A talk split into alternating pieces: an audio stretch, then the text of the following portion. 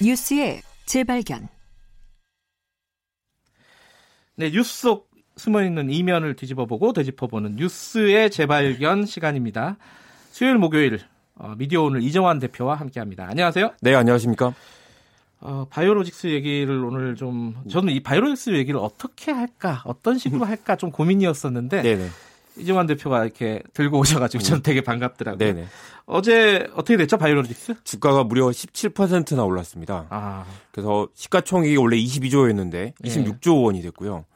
어, 시가총액 기준으로 8위였는데 이게 4위 기업이 됐습니다.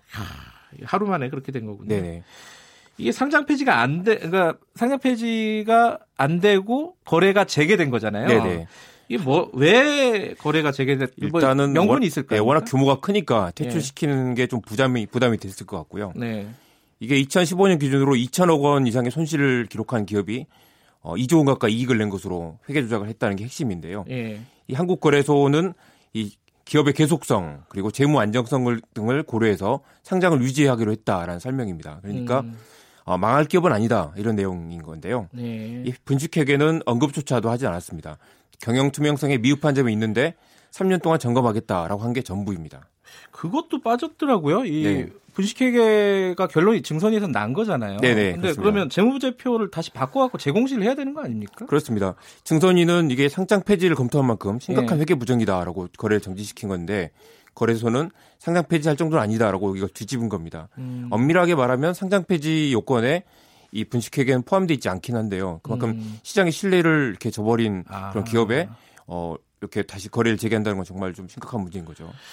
그러면은 지금 뭐, 뭐 주식을 갖고 계신 분들은 환영을 하겠지만은 이 네네. 전체적으로 보면은 장기적으로 보면 우리 주식 시장에 좀 악영향을 줄 수도 있겠다 이런 판단은 좀 들어요. 그렇죠. 이게 주가가 부풀려져 있는데 결국 나중에 제가 기억을 찾아가게 될 수도 있을 거고요. 이 형평성 문제가 나올 수밖에 없어요. 왜냐하면은 예전에 대우조선해양도 분식회계로 문제가 돼가지고 네네네. 거래 정지가 됐었잖아요. 네네. 그거랑 지금이랑 좀 다르죠? 어떻게 다릅니까? 비교를 하면. 대우조선해양도 매출을 부풀리거나 손실을 누락하는 등의 수법으로 무려 5조 7천억 원의 분식회계를 저질렀죠. 네. 그런데 어 1년 3개월 동안 주식 거래가 정지됐습니다. 네. 근데 이번에 삼성바이오로직스는 한 달도 안 돼서 풀린 거죠. 네. 그리고 대우조선해양의 고재호 전 사장은 징역 9년을 선고받았습니다. 음. 과거 SK글로벌 분식회계 사건 때도 최태원 회장이 징역 3년을 선고받았죠. 예. 이번에 삼성 바이오로직스도 검찰 수사 결과를 지켜봐야 되겠지만 아직 남아 있죠. 예. 사실 어, 삼성 입장에서는 법적 처벌보다 더 두려운 게 이 지배 구조가 흔들리는 것이고요. 상장이 폐지되는 게 훨씬 더 두려웠을 텐데 이게 유지된 것만 해도 삼성 입장에 굉장히 어, 좋은 결과가 나온 것이고요. 아마도 월급 사장들은 감옥에 가게 될 수도 있겠지만 삼성 입장에서는 이미 성공한 쿠데타나 음. 마찬가지인 아, 상황인 거고 쿠데타. 후계 구도가 이걸로 거의 완성돼 가고 있다고 볼 수 있겠습니다. 아, 오늘이 하필이면 12, 10이네요. 네. 성공한 쿠데타가 있었던. 그 검찰 수사가 이재용 부회장까지 안 올라갈라나요? 어떻게 해야 되겠습니까? 사실 이게 이재용 부장이 직접적으로 지시를 했다면 모르겠지만 물론 아. 이번에 어, 미래전략실이 미래전략실이 이걸 지시한 정황이 드러나서 그렇죠. 그게 이제 거기까지 수사가 될지는 모르겠습니다. 근데 지금 어, 삼성 바이오로직스가 지금 어, 혐의가 네네. 분식회계인데 이 단어가 부- 네네. 어, 회계 사기라고 하는 게 더 맞다는 얘기들이 네. 많아요. 분식회계라고? 하면 예. 무슨 라면집에 분식 생각하게 되는데요.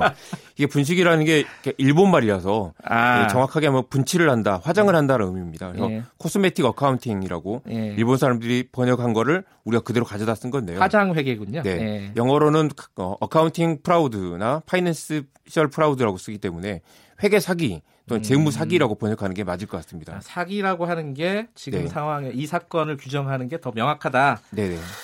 지금 아까 대우조선 해양하고 비교를 네. 했었는데 사실은 앨론 미국의 앨론 사태하고 비교하는 그렇습니다. 보도들이 더 많았어요. 이게 네. 좀 자세히 좀 얘기해 주세요. 앨론도 그러니까 매출이 천억 달러가 넘었고요. 네. 그러니까 100조 원이 넘는 거죠. 그리고 시가총액이 5위까지 올랐던 기업입니다. 아, 앨론은 근데 분식 규모가 15억 달러, 그러니까 우리 돈 우리 돈으로 1조 7천억 원 정도니까 어, 이게 어, 삼성 바이오로직스보다는 더 작은 규모인 거죠. 반이 안 되네요. 네. 그런데 제프 스킬링 사장은 25년형을 선고받아서 아직도 지금 감옥에 있습니다. 아 감옥에 있어요? 네네. 어. 미국은 기업하기 좋은 나라라고 하지만 이렇게 시장의 실- 질서와 신뢰를 깨뜨리는 기업은 단호하게 처벌하는 그런 음, 모습이죠.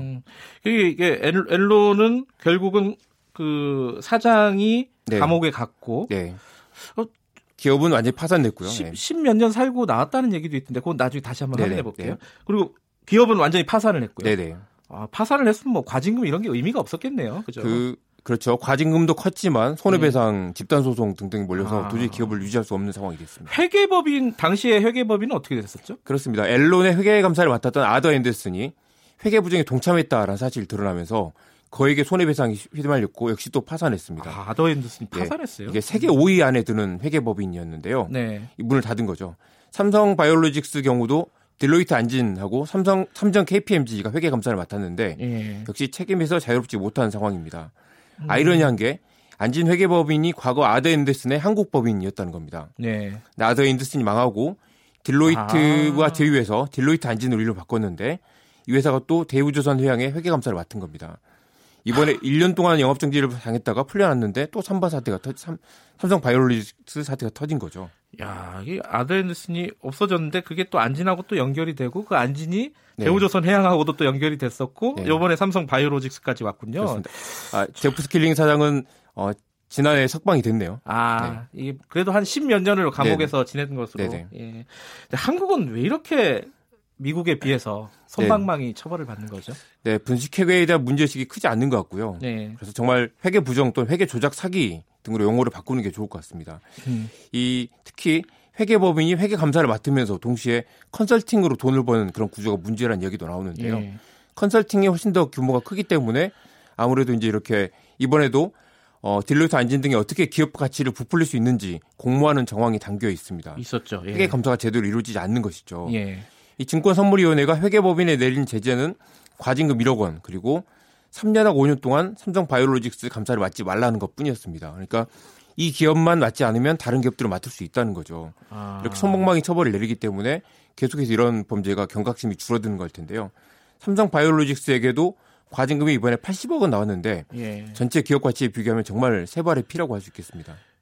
80억 원 과징금을 받았고 안진 회계법인은 네. 1억 원을 받았다 과징금을. 삼성 KPMG가 1억 원을 받았고요. 안지는 받지 않았습니다. 안지는 아예 안 받았어요 네네. 또? 그리고 그렇구나. 삼성 바이오로직스 감사를 맡지 말라라는 건데 여전히 네. 다른 기업들에 대해서는 영업을 할 수 있는 거죠.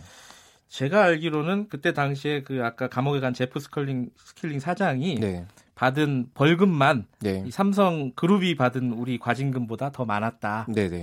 개인이 받은 벌금만요. 네. 참 이게 요번 기회에 검찰 수사가 좀 명확하게 진행이 됐으면 하는 바람이 드네요. 예, 대마불, 예, 대마불사 아니냐라는 그런 신화를 깨뜨려야 될 것 같습니다. 알겠습니다. 여기까지 듣겠습니다. 네. 뉴스의 재발견 미디어 오늘 이정환 대표였습니다.